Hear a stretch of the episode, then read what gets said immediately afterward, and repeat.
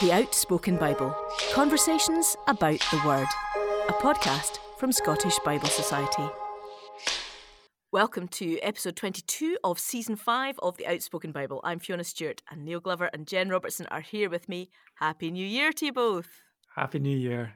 Happy New Year. Oh, you're both sounding a little bit, you know.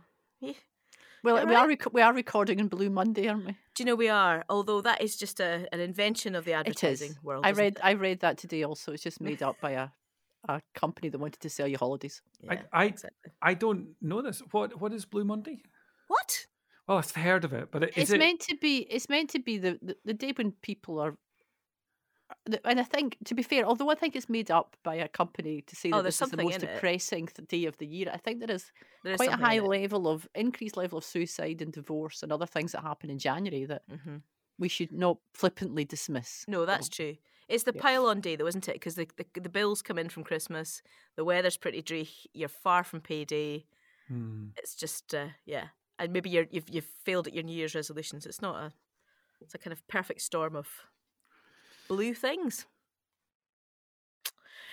But here we are. Uh, people will not be listening on Blue Monday, so hopefully Yeah, No, no, let's no. let's. Uh, let's No, but the- you did you, you did comment on our our tone. Yes, I'll try and pick yes, you're very right. You're very true. You're very true. Now, the eagle-eared amongst you will have noticed that we're still in season five, and you might be thinking, when on earth is this season going to finish? Uh, previously, we have changed the season with the turn of the year, but given that we're getting towards the end of the Book of Acts, we've just decided to stick with season five up till Easter time. So, of course, if you're listening in the future, or you're listening backwards, or you've never paid attention to season numbers anyway, just ignore all that and uh, a happy new year to you too. now, we've had some correspondence over the holidays. So, first of all, friend of the podcast, the Reverend Julie Moody, has emailed with a very helpful diagram and it comes from Third Church, Richmond, Virginia, but I think it's taken from the Jesus Storybook Bible. So it's taken, it's uh, done in the same sort of style as the Jesus Storybook Bible. Uh, Jen, you had also found this, I think, prior to I Christmas. did. I, I found it over Christmas because we'd been talking about it in the last pos- podcast. Obviously, that's why Julie's written in. And I, I just I, th- I liked the colours and the the wording and the it was a helpful visual representation of the year. Yes, of the, year. yeah, the liturgical year, which Yeah. obviously we got a bit confused about what we were talking about when we spoke about it last time. It's not it's not dated and particularly specific, but as you say, it's a lovely visual representation. So we will stick a link to the website there uh, in the show notes. And uh, thank you very much, Julie. That was very helpful. She did make a funny comment. Actually, she said uh, all her email said was hardly a high church liturgist, but this is helpful. I think. Felt very succinct and to the point, so thank you for that. Uh, meanwhile, I have, let me just do a bit of rustling of paper. oh, because- I like what you're doing there. Yeah, that's going to be a segue into something else because I do also have an email. Um, because, frankly, an outspoken ambassador and former prize winner Andrew Robertson has been evangelizing. Very He's been evangelizing about the podcast. We've received this email from the Reverend Scott McInnes of Stirling, and he writes. Dear Fiona, Jen, and Neil, I am now a new listener to the Outspoken Bible, and I'm loving it. Quite how I've not stumbled across the show before now is beyond me, but there you go. My interest in the show was piqued in November when Andrew Robertson mentioned that he had won a lift from Elaine Duncan on his mum's podcast. I decided it was worth a listen on that basis alone. Having enjoyed the first couple of episodes I'd listened to, I decided to go back and start from the beginning of Acts. I have enjoyed all of your contributions as you've led us through the book, and particularly enjoyed the episode about Stephen. Actually, Scott, I don't think you're alone in that. I think we've had correspondence previously about that about that episode. Um, he says the idea of Christians bringing a sense of peace, which they themselves may be unaware of, to particular situations, is one that has come up a few times for me recently. I think the show is a great example of how to talk about the Bible with friends or in small groups, and I've recommended it to my congregation and to anyone else who'll listen to me. Like Tim Sinclair, I think it would be great to do, drumroll please, the Outspoken Bible live. Not just because it would be fun, but because I'm sure it would encourage and equip those who come along and the rest of us listeners. Also, I mean, there's a big hint coming here. Also, Stirling would be a great venue, and perhaps Elaine Duncan could give you all a lift. And just then a he says, I mean, he's clearly listening carefully. He then says, Could Gordon Roy provide some sort of sword swallowing, fire breathing warm up act? Scott, I like this. I like the cut of your jib. Right, so keep up the good work, he says. Please be encouraged in what you're doing. And then, P.S., he adds, he's got a comment on Glover's Others. He said, Is the connection that all of the characters are involved in stories to do with cutting off or separation. Oh. Um, so, well, do you want me to read out What he because he, says more about yeah, that. Yeah, yeah. Yeah, he says Abimelech is involved when Hagar and Ishmael are being sent away. Uh-huh. Baruch's scroll is cut, Cut up, up. by the king. Delilah cuts off Samson's hair. oh wow. The- Yeah, that's good, isn't it? The Gadites are separated from the other tribes by the Jordan. Okay. Uh, in Eli's story, Samuel is separated from his mum, and then Zechariah experiences separation when he is struck dumb and possibly deaf as well. Uh, and Herodias or Herodias as John the Baptist said, cut off. That's that's one of these ones where you think, I wish that's what it was. I mean, that's a it's so clever good. connection. hmm Yeah. I know, but it's not. No, although I'm I'm conscious as well. You could you could work that theme into who we'll talk about later on. Mm. Well, we'll come back to that in a wee while.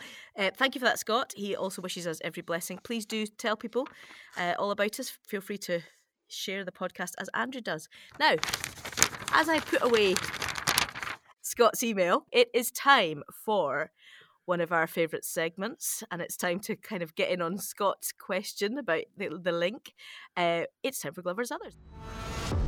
Who on earth are they? Where do they fit in? And what's their story? Glover's Others. B list characters you really don't want to miss. This week it is Thaddeus. And there's maybe a couple of things that could be said about Thaddeus. One is that he's one of the apostles that we don't know an awful lot about.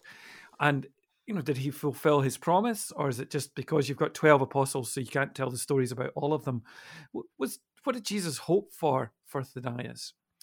But the other thing that I want to talk about is that people are not totally sure who he is. So there's our list of apostles in, in all the Gospels, but in um, Matthew and Mark there is a Thaddeus, and in Luke there is a Judas who is not the Iscariot, and there's also a, a, a Judas who's not Iscariot in John's Gospel, and in order to get the, the list of the 12 to match up, people have suggested that the Thaddeus is also Judas.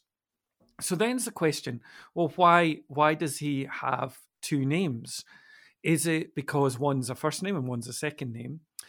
It could be. We don't know. But I thought a really interesting suggestion was that Thaddeus had originally been called Judas, but in order to stop himself being confused with um, Judas Iscariot, had deliberately changed his name to Thaddeus, which I thought was a really interesting idea. And this would appear to be quite a biblical thing to do. People, for entirely personal or reasons, uh, change their name. So Saul becomes Paul and Simon becomes Peter. Uh, people change their names, and it seems to be an allowable thing to do because you're allowed to say, a big change has happened in my life, or a big association has happened in my life which I don't have control over. And in order to respond to that, I'd like to change my name. And the chances are that might be what Thaddeus did. Maybe he was a member of Equity. Oh, yes. I mean, it is the equivalent of that, isn't yes, it? yes, it is. If there's somebody with the same name, you can't have that name, so you have to change your name. I, I was take, at drama school with a number of people who are now not known by their original names. and do they do they respond to that name? I mean, that would suggest I'm regularly in touch with them, to be honest. I, I think I think you must get quite used to it though, because you'll be called by your new name professionally. I mean, everybody calls Bono Bono. and that- Yes. that's not his name. Yes. Or Edge, yeah, it's not also not his name. Sting. I know. Interesting, isn't it? It was making me think about also, obviously, within the Catholic tradition, people would have a saint's name, wouldn't they? That they'd be given on confirmation, Ah, is that right? or they would take. I think. I think Yeah, that's yeah. right. Yeah. Yeah. Interesting. So I like the idea of changing your name, changing your identity. Any thoughts, Jennifer? Well, I, I was actually thinking of this other day a wee bit. I wanted to. I've often thought I spell my name J E N because I, I just feel like I feel like Jane. I don't really feel like Jennifer. And I've, I wondered the other day if I should change, start spelling it J E N N because that's how many N's I've got. And why not use them both? oh yeah. so it wasn't changing my name, but it was changing how I write it. Yes. And then I tried it out and I thought, "Oh, that's a bit weird. Like it made me feel like a different person, so I just left it. Uh-huh. Well, I mean, we could spiral down a long conversation here because it, it's like so if somebody's called Jill, if they're Jill with a G or Jill with a J or J, Yeah. as you would say it, um, to my mind, these these feel like very different names, even though Mm. they're homophones. Homophones. Yeah. Yeah. I like to know how somebody spells their name. I think it's really Mhm. important. Yeah, yeah, yeah. Mm. Jills and Jills with J's and G's. And, Um, brilliant. Well, that's that's fantastic. Though. Thank you very much. Now, Neil, we're still looking for a link with Mhm. uh, those characters. Yep, from Abimelech onwards. From so Abimelech it's not on- it's not and it's not severance or cutting. You see, That's- I- Th- that was an Thaddeus would have worked because he cut off his old identity. Maybe. Yeah. Mm. It's true. It's true. So something else. So let us know if you think you have the answer to that. Uh, contact details, as ever, are outspoken at scottishbiblesociety.org.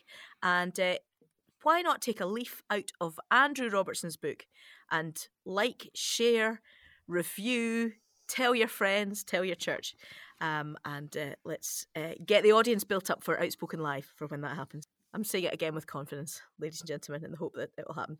Uh, now, so these are the contact details. And now we ended the year with a riot in Ephesus and the city in uproar. We encountered Demetrius, the silversmith, Alexander, the metalworker, and of course that city clerk who closed out the citywide assembly with a dismissal.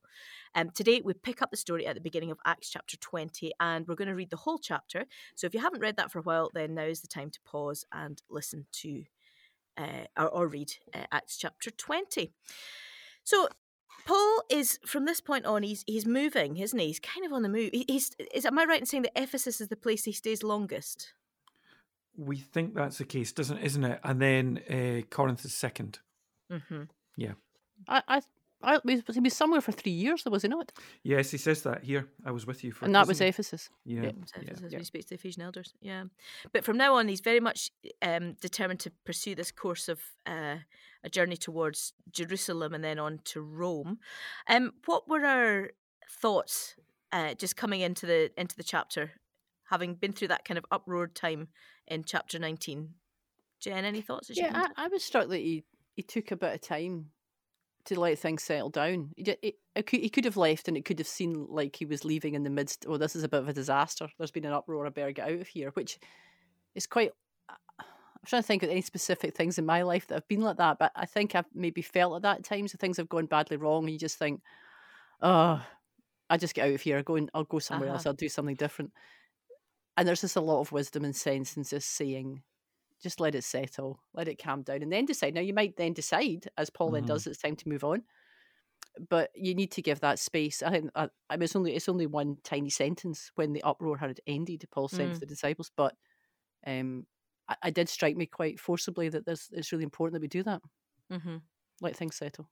Yes, like and ending well is is important, isn't it? I think Mhm. sometimes when you have a, a call on to something else or just a sense like you say that something maybe hasn't ended the way you or, or it's not it's not been concluding the way you would like it to, it it can Yeah. be quite difficult to end well.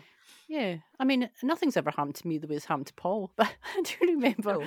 you know, like some some I remember early on when I was first involved in youth ministry and ran quite large events you know, with lots of young people and, and had very creative ideas that went really badly wrong. I mean, it was like I remember one Saturday we had this huge event. There was hundreds of primary school children, and one of the things we decided to do was give them um, paper hats in different colours so that we know what group they were in. It was all seemed very sensible. Uh, but then we got play parachute games. We had about eight parachutes, and and they did the parachute games, and all the hats blew off. And that was just really the start of a very problematic afternoon with lots of problems.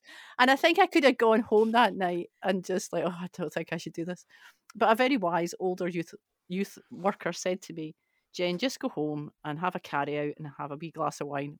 And uh, sorry if that upsets anybody, but that's what he said. Um, have have a glass of wine and you'll feel different in the morning. And it's hard to compare that to Paul's situation, but I, th- I think it's the same principle, isn't it? Like, don't just say, "Oh no, it was a disaster. I, I need to go." and then But- head off. There's Yeah. so there's um, I'm I'm going to talk about colonoscopies. If that's okay. Carry on. uh, which is a segue. So, so sorry, content trigger. Um, but sometimes I think it's important that we talk about these things Yeah. um, because it's part of being human. Mm. Um, so they did an experiment on colonoscopies uh, because I've never had a colonoscopy, but eh, by all accounts, they're a fairly uncomfortable experience. Mm. Although I, I spoke to somebody recently who hadn't thought that. So if anybody's got one of those coming up, um, a friend of mine always says, uh, the leaflet makes it sound worse than it is. That's the, the thing. Um, but uh, yeah, they did an experiment where for the last the control group, they did an ordinary colonoscopy, but for the ex- experimental group, they left the probe entirely still for the last 30 seconds, and therefore it was causing less irritation. And then they asked people to rate the discomfort of their whole colonoscopy. And the group who had had, quotes, a good ending rated the whole experience as having been much better. And the psychologists who analysed this said that pointed about the importance of endings in judging the whole of an experience. And I, Ah. I just pick it up on on what you're saying. Um, Yeah. Very interesting. the the end endings are really important. Jesus Jesus took really good care of endings. I think you know, like he dismisses the crowd, probably in a good way with a well, of course he did. It was Jesus in the feeding of the five thousand. So um, yeah, it was. Uh, yeah, endings are It's important. interesting. Yeah. I wondered where you were going with that, but Yes, it I was did very too. helpful. I was looking for the yes, yes, for the segue, but that, yeah, that was very helpful actually. And then I was thinking about kind of cl- you know the idea of closure, isn't it? When when when you've had quite a negative experience of something, the importance of of sort of sealing up the, mm, the the experience. I'm, I'm my head is not doing well with the comparisons with a colonoscopy with all this, Yeah, but Um, we could say that. but it's interesting, isn't it? Yeah, because um, we're going to meet the Ephesian elders later on, and had Paul not handled the farewell in such Yeah. a good way, um, it, that wouldn't have happened. By the way, I I think I I, don't don't know what you think. I think the worst fare, farewells are sometimes where people just disappear. Hmm. And I know Mm-hmm. sometimes why they do that because they hate Mhm. the farewell experience. But I think you owe it to the people you're leaving, even if it isn't great for you, sometimes to give them that opportunity to say goodbye. Yes, and I think we saw that quite a bit during the pandemic. Actually, you know, people, and I, I'm not talking about super dramatic things, but people maybe retiring or changing jobs, and, and there was no, there wasn't really that opportunity just to kind of do the the, the good ending, Yeah, yeah. sort of petering out. Yeah, interesting. So he he ends well, and then he he moves on, and um, I'm quite interested in the fact that he's traveling with this group of people. So Sopater, Aristarchus, Secundus. Gaius, Timothy. Of course, we know a lot about Timothy. Tychicus, Trophimus. Um, what do we know about these these guys? They're all from quite different parts of the, the area, aren't they? And some of them are mentioned in Romans, the letter to the. Romans. I hadn't realised that. I should have noted down which ones are mentioned. I think Gaius is mentioned in Romans, chap- yeah, Romans chapter appears. 16. Yeah. Yeah. You were you were asking a question earlier, uh, Fiona, uh, about you know how do we come into this chapter. So I was quite looking forward to this chapter because it's it's um, quite emotionally open. It, it's interesting, the the speech and also the the Eutychus story. I do like the Eutychus story. Um, it, it's I would like to We'll come back to that in a minute. We'll- Yeah, we'll yeah, but- but I was looking Yep, forward to uh-huh, it. Yep. mhm. and then I actually found myself not enjoying the chapter. And the reason is because it felt like it was showing certain things that are really missing in my own ministry and life. And one of them is that Paul is really good at gathering groups around them and being an influence on them, whereas I tend to be a bit of a lone operator at, at times. And um, I, I mean, I work hard at looking after my committees and groups and teams, but it's not it's not something that comes terribly naturally to me. And I just looked at um, Paul there and just looked at how good he was at it. And I suppose it was a bit of an ouch moment because I kind of thought, Hmm. oh, yeah, I'm not very good at that. I need to get better. Yeah. Yeah. It that's is, it interesting. is extra work, isn't it? Mm. Yes. A- Accompanying people or Yes. asking people to accompany us. I think my natural default is, well, I just do this, it'll be done properly. Mm-hmm. But that's that's not really the best. yes. But on the outside, knowing the two of you, I think you're both really good at it. I quite like doing it actually. Um, I mean, I don't want to blow my own trumpet, but I think I, Mm. I think I'm quite good at it, and I also think I'm, I quite like doing it. I quite like Yeah. bringing somebody else around things. I've, I have to say, I, I feel quite challenged because I've not don't think I've done it so much in the last few years Mm. because it and it's been circumstantial, hasn't it? Um, I've done a lot of working out of a room in my house and, and not done quite so much the kind of mentoring and internship stuff and I'd I like quite to like seeing than people that, yeah. flourish though, you know? Yeah, I mean, I love I love looking back and thinking, oh, that person was part of this journey, and we did that together, and now they're doing this, and I can see the benefit of it. But I don't think I do it very naturally. I think I have to remind myself. I, I just get into a, a sort of thinking I need I'll, I'm going to do this and I'll get it done, and and I Uh-huh, need to yeah. stop and think. No, if I bring other people in in this, it'll it, it'll be much better for lots and lots of different reasons. So I have Yes. to remind myself. So maybe it's a bit like you, Neil, that I read this and I think, uh, you know, I could do it so much better. Yes. K- It's a kind of productivity versus people thing, Yeah, isn't yeah. it? Uh, uh, Which I mean, I I put my hand up to say that productivity is a big problem. Yeah, I wondered about the word mentoring, um, which we say there. You, everybody says something like everybody should have a Barnabas who encourages them and a Timothy that they they mentor. But I sometimes wonder, does the word mentor kind of make it make it go a wee bit kind of overly formal? I don't know. Yeah. I think there's a whole conversation around what that what mentoring is, and it Yeah. can be very formal, but I, I, I don't. That's maybe not the norm. That I don't know. My in my experience, I think that my norm would be more just being friends with people Mhm. Yes. and and working with them and and sharing wisdom with them and, and me learning things from them.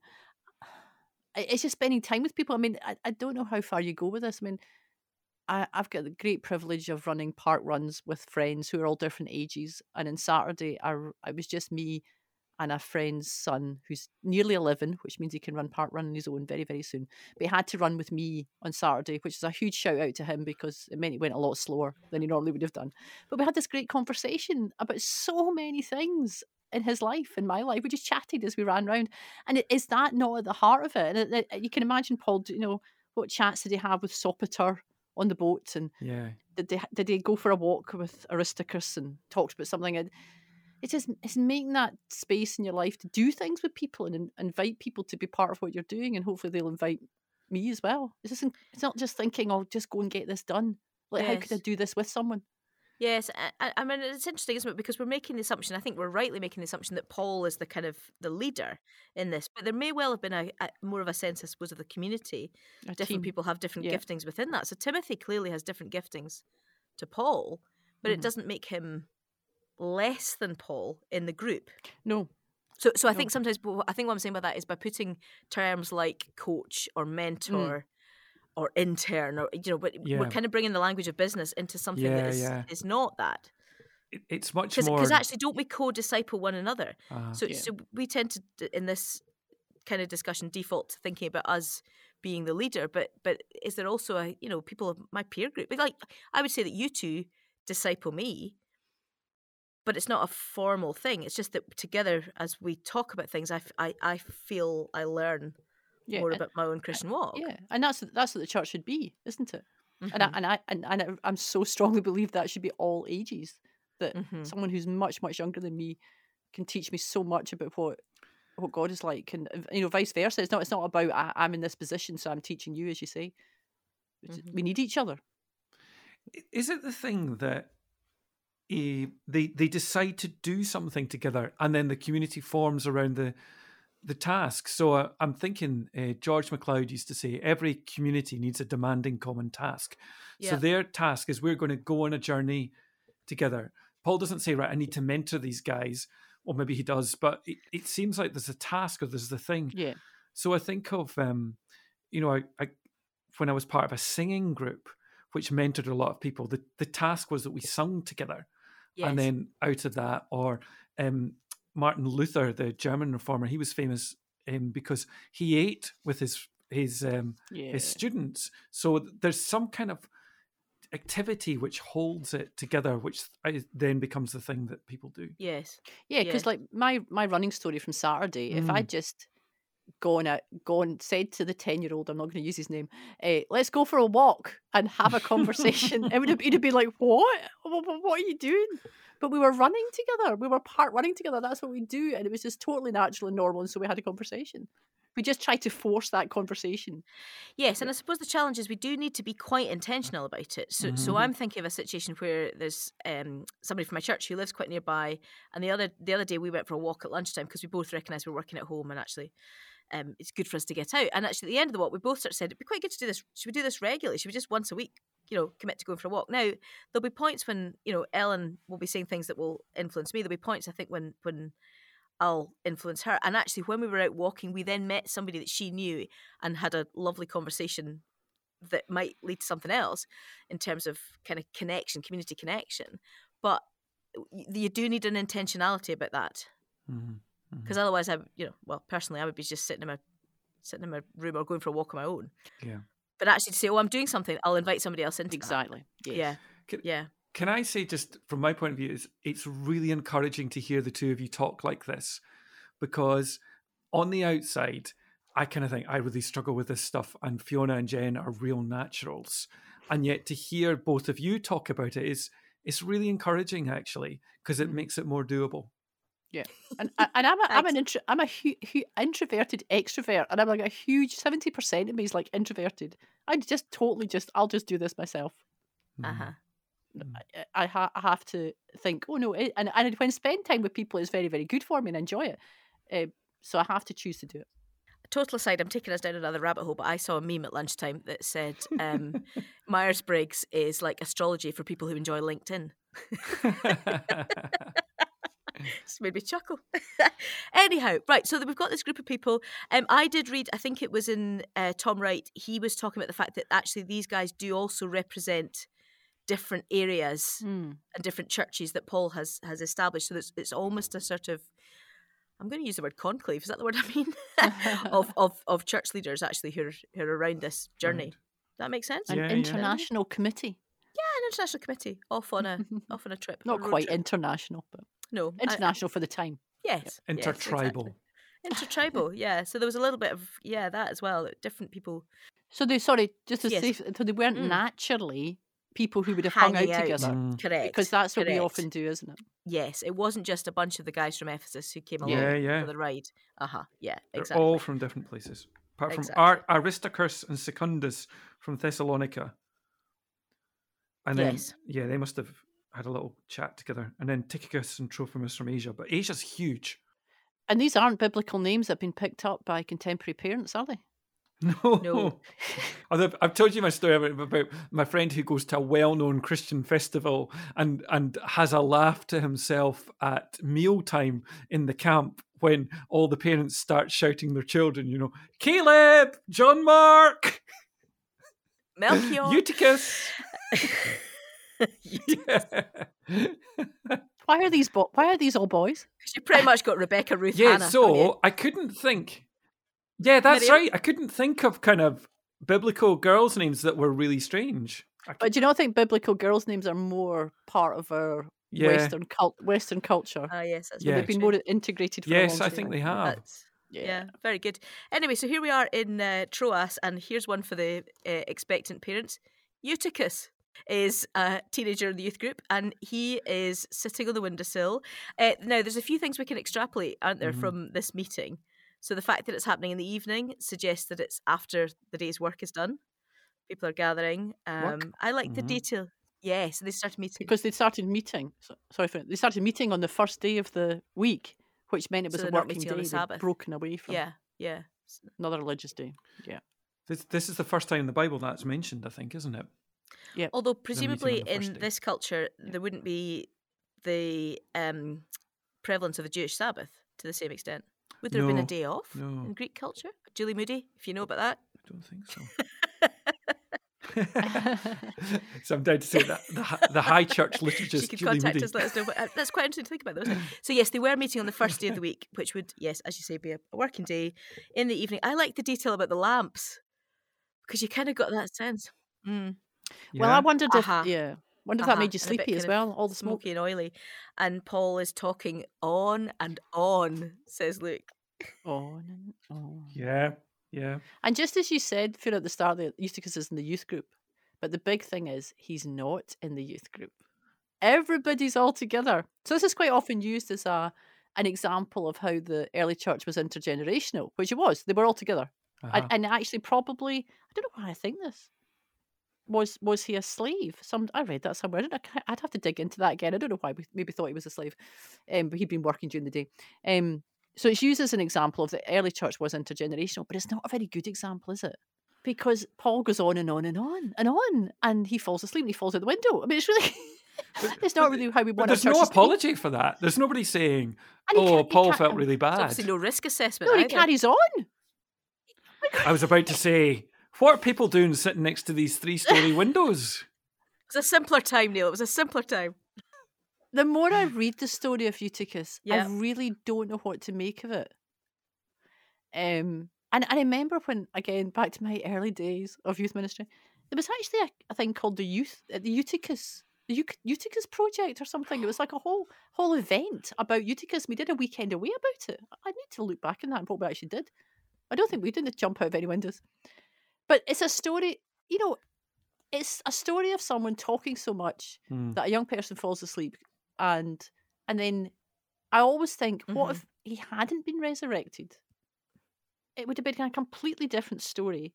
And then I always want to hear from Eutychus. I, I wish Mhm. I wish Luke had spoken to Eutychus and said, you know, why did you fall asleep? What was it like being dead? It's always a good question. And um, you know, what are you doing now? Mhm. Did, did did Eutychus carry on? Or did this put him off Mhm. for life? He's like, I'm never going back. Never going back to church. Or did he have an encounter with Jesus through the, the whole dying and being resurrected? And then there's the link with you know, Paul puts put his arms around him, throw, he throws himself on him. It's a bit like Elijah and Elisha, two stories about them in Kings, about with a, a young a young boy, bringing them back to life by Mhm. physically lying on top of them. I, I just creates so many questions for me this story, and I'm not really sure what to take away from it. That's good. That's so I'm good. glad I'm here talking. He's about definitely dead, isn't he? It seems it seems to be clear that he actually does Well, the die. It's not, it's not language a used- sort of, Yeah. you know, he's actually just brought back to consciousness or something. it's n- it's not ambiguous in any way. The language uses he is dead. It's interesting the number of young people who are brought back to the from the dead, isn't it? I'm just thinking about um, Jairus' daughter. Anyway, I'm just going to go off on a track about that. Mm, Maybe there's something in that. Maybe that's right. Well, Uh huh. Yeah, the, yeah, the widow's young. son, isn't it? They're all young. Well, we don't know that. Not not I- I'm Lazarus, qu- I, maybe. I've been speaking about Martha and Mary a bit recently, and and I'm very intrigued by Lazarus within that household. Lazarus never speaks. Hmm. Maybe Yeah. Lazarus couldn't speak. and and you wonder, Eutychus. No, he was picked No. up dead. Doesn't say who picked him up. Was it his parents? Whereas when you think about the Elijah and Elisha story, when they were with these women, I think I don't think both of the women, but one of the women had particularly asked Elisha Mm-hmm. to pray for her to have a child. So there's there's a sort of significance about this specialness of this son. But the the other widow as well, she was with Elijah. She it was just her and her son. That was all that was left, wasn't it? And so it's this kind of significance of the person. But no, well, but this boy is clearly part of a c- community, though, because in verse twelve, the people took the Mm. young man home alive and were greatly comforted. You know, there's a kind of sense of everybody around this young man. Yeah, it, none of them are saying, "Oh, who was that boy that fell out the window?" Which you actually wonder in our churches sometimes. you know, with with younger people, older people as well. You know, would would we all have known? Yes. You know, who was that Yeah. boy sitting in the window? But they know. Well, might have, they might have said a young man who was Yes, sitting in that's the true, window. That Yes, that's all they would that's have said. right. They wouldn't have known he was Eutychus. Hmm. I'm I'm always struck by the fact that Paul seems to carry on almost. Now, where was I? You know, he's he's he's gone. He's he's resuscitated the boy. It's an interesting phrase, by the way. For his life is in him, which reminds me of Jesus saying, "Don't weep because she's still asleep, or she's only sleeping, or something." It seems something like that. But then he just carries on. He breaks bread and he carries on talking. This was the second bit, by the way, which rebuked me because it was the, you know, Paul's not that worried about his preaching needing to fit neatly into 20 minutes. No, but and he did eat. That isn't that's good. They were all they're all a bit sleepy. He did stop. We don't tend to do that, do we? We've been talking for quite a long time. Let's have something to eat. Well, I read that as being the, the communion service bit because they met to eat break, break bread in verse 7. And then after he had broken bread and eaten, he continued. So I thought that was the, you know, we Oh, haven't had the communion bit yet. But they were eating. I Yeah, think yeah, that's they were I'm eating. evidence of assuming the boy came bread. back Yeah. upstairs. I mean, for supper, right? Oh, well, it says meanwhile they had taken the boy away. Oh, what version are you? What version are you in? I'm in the NIV. Well, that wasn't in that. my version. That wasn't in You're my in a version. super special version. Oh, right, right, yeah. I'm in the Ah. New Revised Standard. So it says, meanwhile, the people had taken literal him version. away. Ah, that's interesting. That's what it says, yeah. And I, d- I do feel I'm maybe focusing on my problems of this passage and not focusing on the miraculous. But we always and we always assume it was because Paul was going on and on. I mean, obviously he is going on and on, but you know, it's a warm room. He's worked Mhm. hard all day. There's a kind of oily fragrance to the room. He's looking Yeah. at the bread, Yeah. thinking, "When are we going to get to the breaking of the bread But You know, there are other factors at play. Maybe And- Paul and was, up- Paul, and maybe he thought, "I don't want to leave because this is so good. I'm going to sit by the window because at least that might keep me awake." yeah. But I'm Yeah, so yeah. wanting to hear what says. You know, Yeah, and and and it is. There's part of it is that God breaks in to. th- It's a difficult one, isn't it? God breaks into the everyday tragedy, doesn't it? God break because these things happen. But then the our other problem with the story is that God doesn't always do that, which we always we always come up against. Well, and that yes, and I think your point at the beginning is valid, Jen. You know what? What? How would this story have read had he not brought him back from the dead? I'm, I'm still so I'm I'm struck by somebody spoke to me yesterday before I went in and he to because yesterday was a Sunday, so I was preaching, and they said, um, "Don't be too long now," and you know it was a joke. Uh, and then I, I noticed to my horror I had 10 points on my sermon um, and I felt I had to rush through them. And I don't know, it's just a different attitude to to preaching.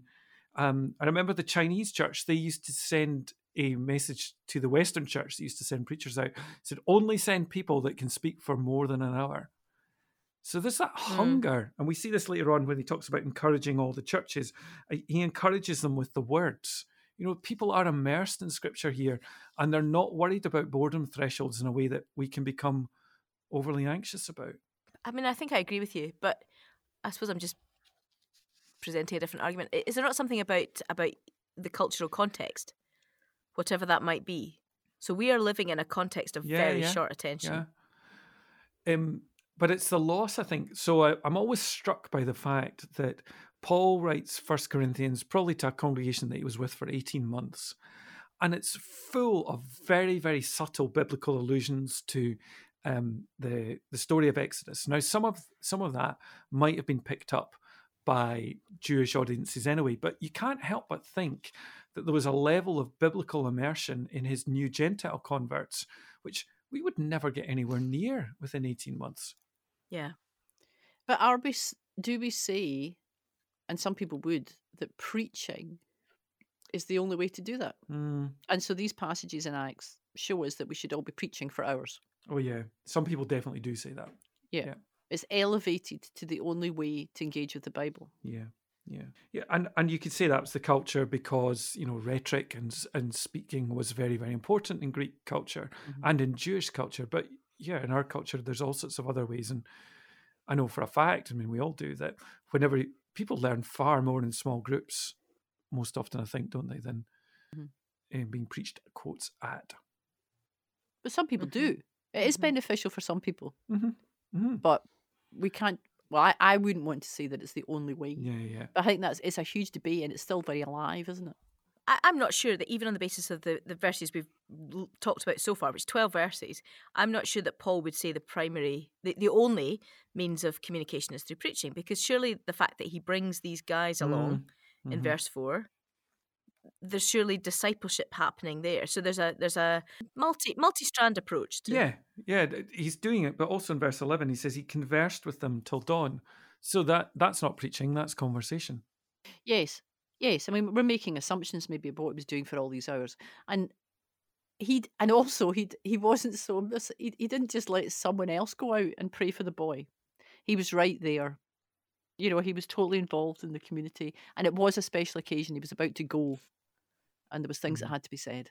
so let me move us on we, we move on paul moves on the the group moves on um it says we went on ahead to the ship and sailed for assos but uh paul goes by foot again i think i got this from tom wright it might have been john stott i did read both um there's a there's some suggestion that potentially paul lingers behind to to kind of see that everything is all right after the the eutychus incident interesting eh? yeah Spent some Mhm. time with Eutychus. Went for a run with him. Yeah, Did some for a run. rehab? Did his rehab? in the park. I don't know. Do you not, do you not think though that's a bit over an anxiety to defend Paul? that people are a bit worried. I don't know. Wait, Yeah, no, yeah. it's just a suggestion that that's maybe why why he lingered Yeah. behind. I don't know, but he maybe also just wanted the space and the you know the Mhm. time to walk It's a bit. and be on his own. So maybe maybe again having you know we've had that discussion about taking people with us on things. There is also a time and a place for for actively choosing not to be with lots of other people. Yeah, yeah.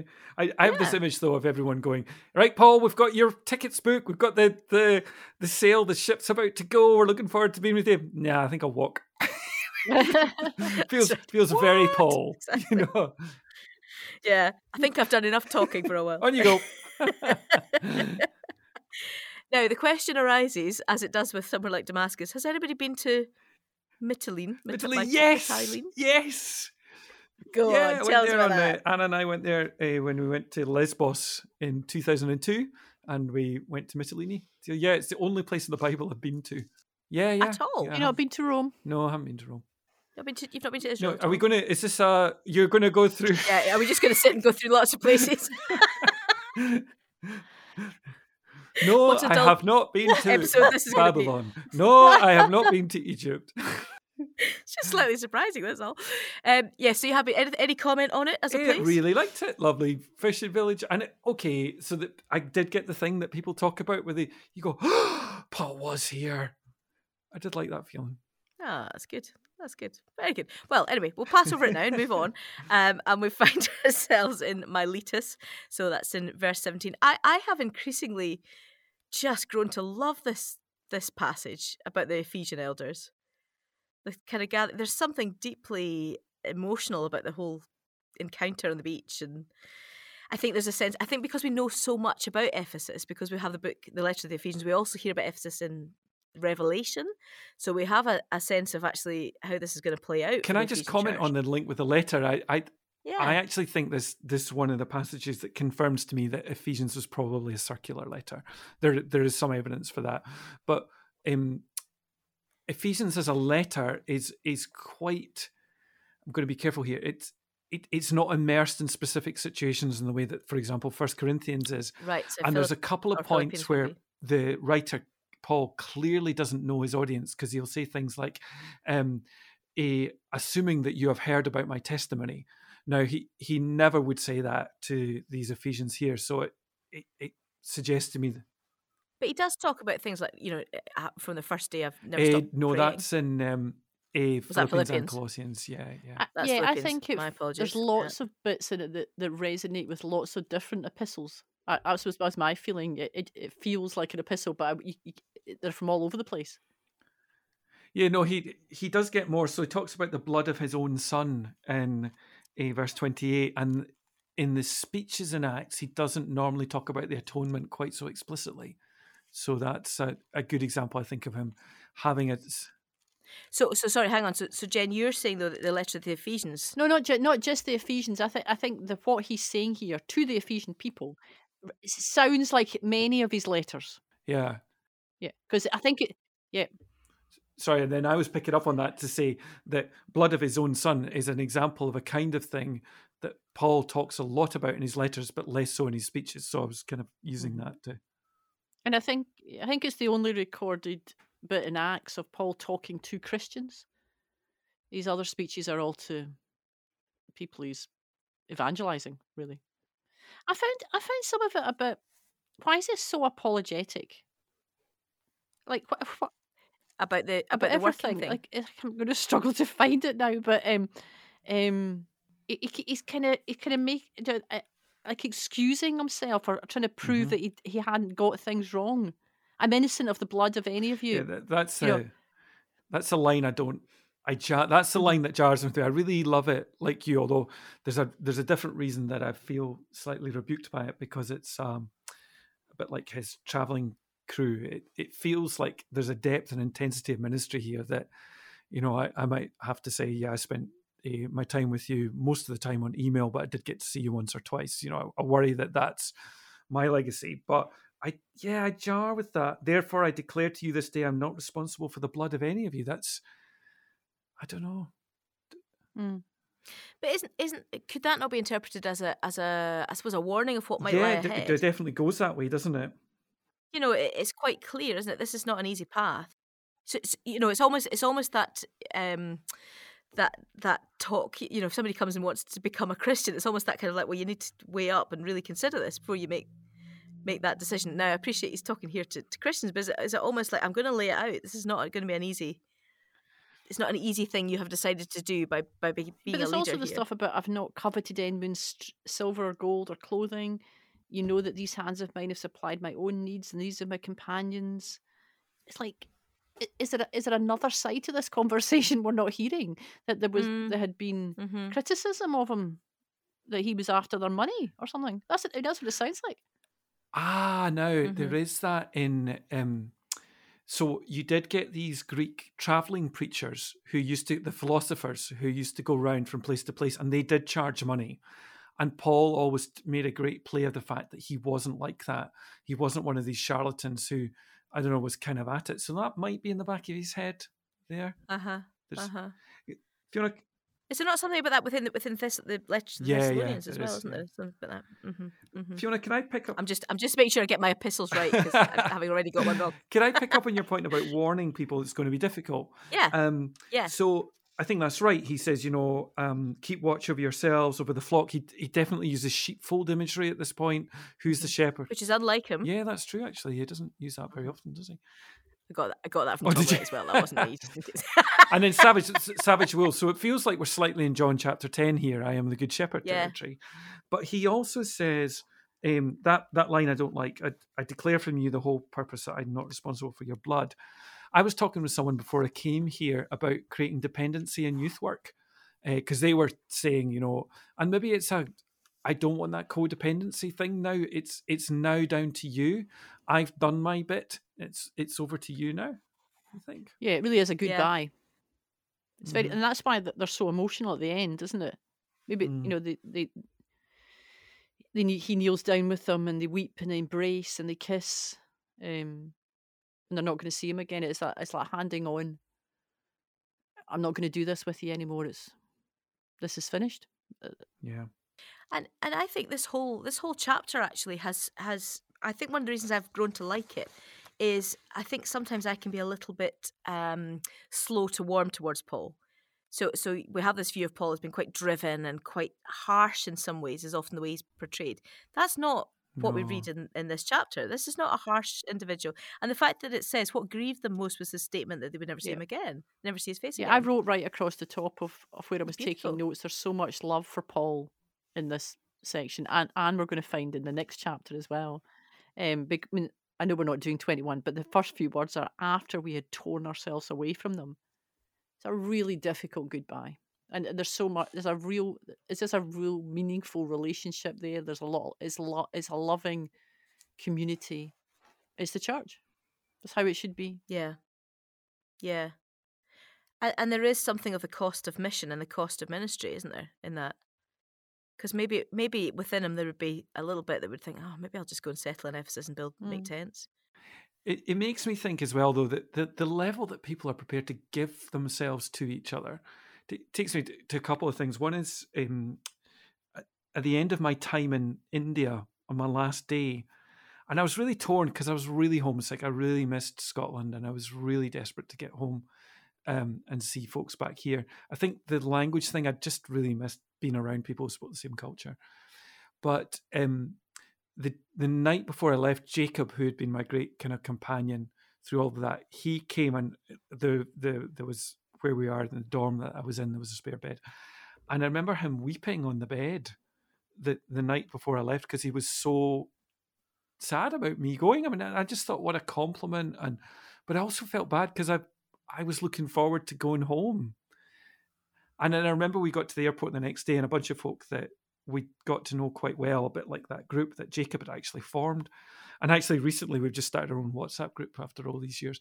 But they all came to the airport, and the the guy, the security guard, said on the the journey into departures, he said, um, "Oh, good news! The flight's delayed. Um, you can stay with your friends for another hour." And I was like, "No, just let me through." please." I need to go through. Yeah. Uh-huh. Um, and, Uh-huh. and life So- is life is just full of goodbyes. Is Mhm. so you know that's what I'm thinking. You know, like life is a huge part of life that we're constantly saying goodbye to people. Thing things that end that we Yes. we we not expect. And I don't just mean death. Death death is the final goodbye, and there's too many of them as well. But we're always saying goodbye. I remember when I used to lead Eshe holidays, and my and Andrew and Fiona, my children, would come with me to that event, and for them, the sadness in them when we got back home because they'd left behind this community Yes. um, was huge.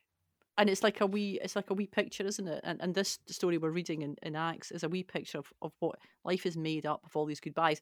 But we have a Mm. hope, don't we, that um, with Jesus in eternity, there is there is no of those, none of those goodbyes. Yeah, yeah, and I guess it, it, it points to the longing, isn't doesn't it? Yeah, Within and Paul's us. prepared to long. There, there's something about you grieve more because you've loved more. Now, sometimes that's used as a cliche to to to talk to people going through grief, and I, I think there's sometimes difficulties with how it's used. But Paul is really prepared to go all in with folk, isn't he? Mm-hmm.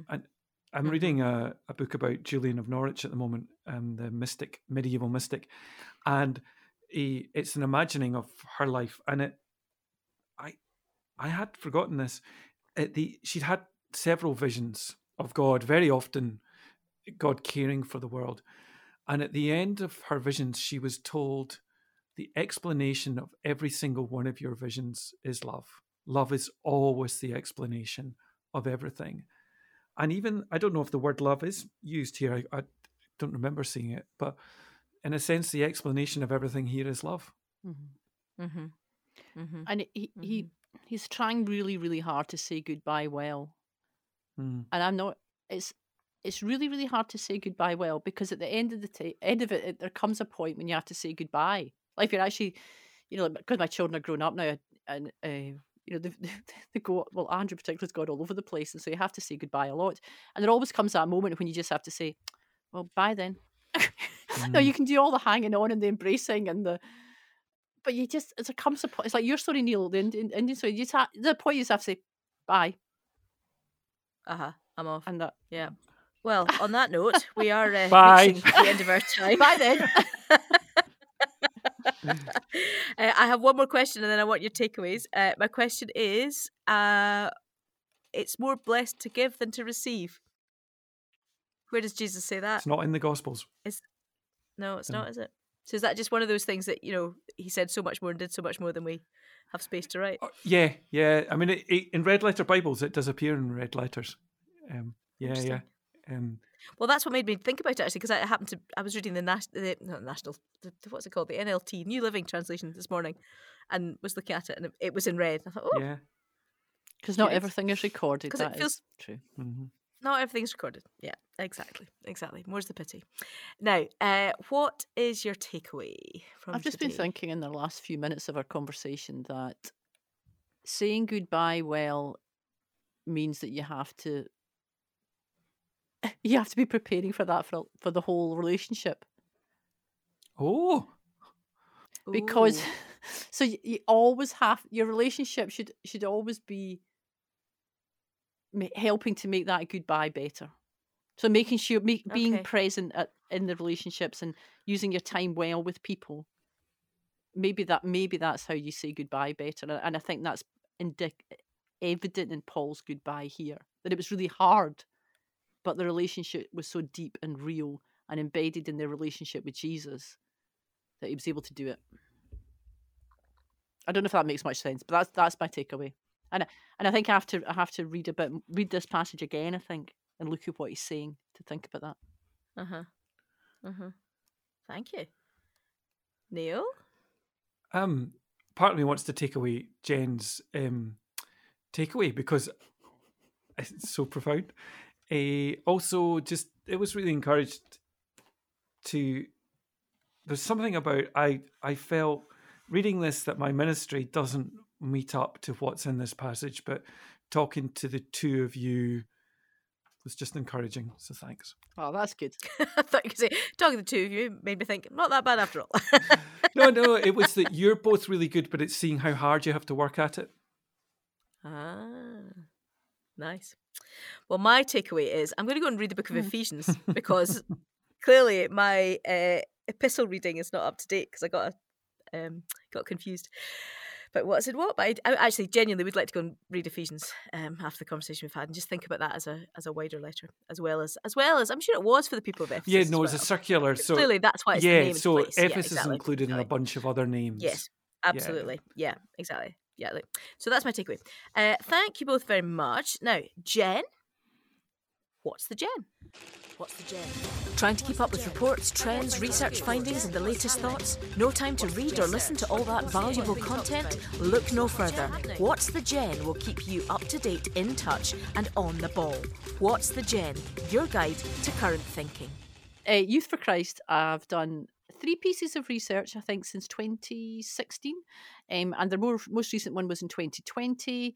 Um, and they spoke to 1,001 young people across the UK um, in this most recent piece of research. Only 7% in Scotland, which is a bit a bit disappointing in a way because you can't really sort of Mm. extrapolate the Scottish statistics from it, but that's okay.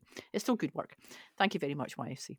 Um, it's uh, 11 to 18 year olds, and they were looking at three things around their sort of spirituality. So their spiritual awareness, what they thought of the character of God, and prayer and experience, and also the influence, who influences them in their spiritual life. So a quick, it's got a lot of stuff in this. So a quick fire. Please go and read it. It'll be in the show notes.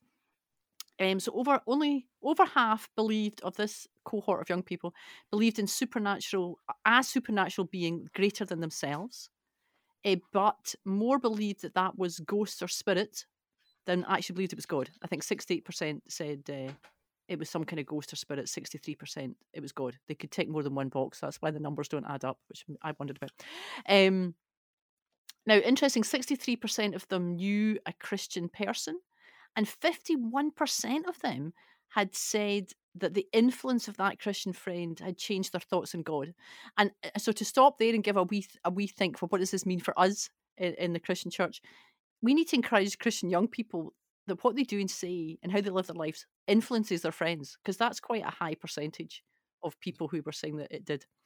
Um, unfortunately, church, 62% had a really, no, Yes, 62% had had some kind of church contact in the past, but only 8% had a positive opinion of that church experience, which is quite a challenge. Um, Sorry, say that again. Sixty-two percent had had a church, contact, and 8%, 8% of and that them had been positive. had been positive. Of the yeah. sixty-two percent, eight Yeah. percent of the sixty-two percent. Is that why you're so concerned about Eutychus? no connection. um, char- and the character of God was the next section. Um, and the big struggle for this age group in this research was how can there be a God when so many bad things happen? Now we know that's not just pertinent to young people.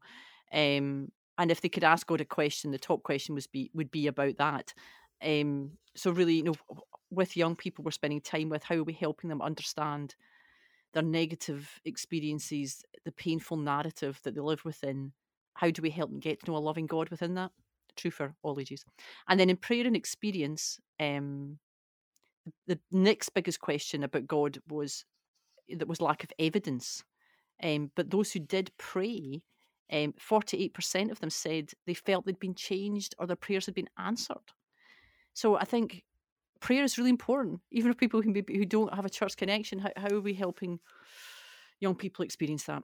And then just to leave you with this, of all the key influences like fa- family, friends, teachers, other people in their lives, 55% it was it was fa- 55% of them said that family was the biggest influence on their spiritual connection with God or whatever their spiritual experience was. Now that could be negative or positive, obviously, but if if you're a, if you're a parent or a carer, you really matter. We've said this before, and how young Mhm. people are going to respond to God. Um, so this uh, one of the summaries was that faith isn't really on their agenda. This cohort that they researched, but they are looking for something bigger and greater than themselves. And I think I'll just leave it in that. And sorry, I have questions. Did they do the research themselves, or did they? I think it's a outsource it? YFC research. I, I yeah. And so, uh, so are those young people young people that YFC would have had contact I'm with? not sure. I don't know the answer to that. Shall I stop asking you questions? I- if you follow the show notes, you can read it for yourself and find out that detail. that sounds really helpful, Jen. I appreciate you are not here to speak for all It sounds like they're saying that's the that's the average group of UK young people. Yeah, I don't. Is I don't think it. But I would question why there's only seven Scottish young people in that then, Yes. Because that's not Yeah, proportional. it is would, it? I, I anyway, could dig into that and bring it back for next time because that's my job, isn't it? Yeah. And these are important questions, and it's it's not always easy to bring all the information, but yes. no, indeed, and, and you've done an excellent job, and you, you do do an excellent job with what's the Gen. Well, hopefully, it gives you a wee flavour, and if you want to dig deeper, you can go and find out more. well, it lets and you it and maybe just gives out, you something it? to. Yeah, oh, I should I should work more on that with whatever Yeah. situation you're in. Yes. Yes, and I think it's quite interesting to set that cohort against some of this, the research that's coming out about that slightly older generation, and and a, a more general move in the hmm. population. I think towards coming back towards spiritual things. Anyway, And and Let- we time don't is have the time and to for discuss this age group, time is you know that was 2020, so you know The youngest okay, ones yes, of them are now right. what 16, 17, and the oldest ones are now in the early twenties. Okay. Yeah. Interesting. Okay. Right. Well, thank you very much. And uh, do go and seek that research out. Next time, uh, we will be reading Acts chapter 21, verse 1 through to verse 35 of chapter 23. So, big old chunk next time. The journey continues. In fact, the journey continues apace, I would say. Uh, so, join us next time. Uh, don't forget to check those links in the show notes, and we'll speak to you next time. The Outspoken Bible is a podcast from Scottish Bible Society.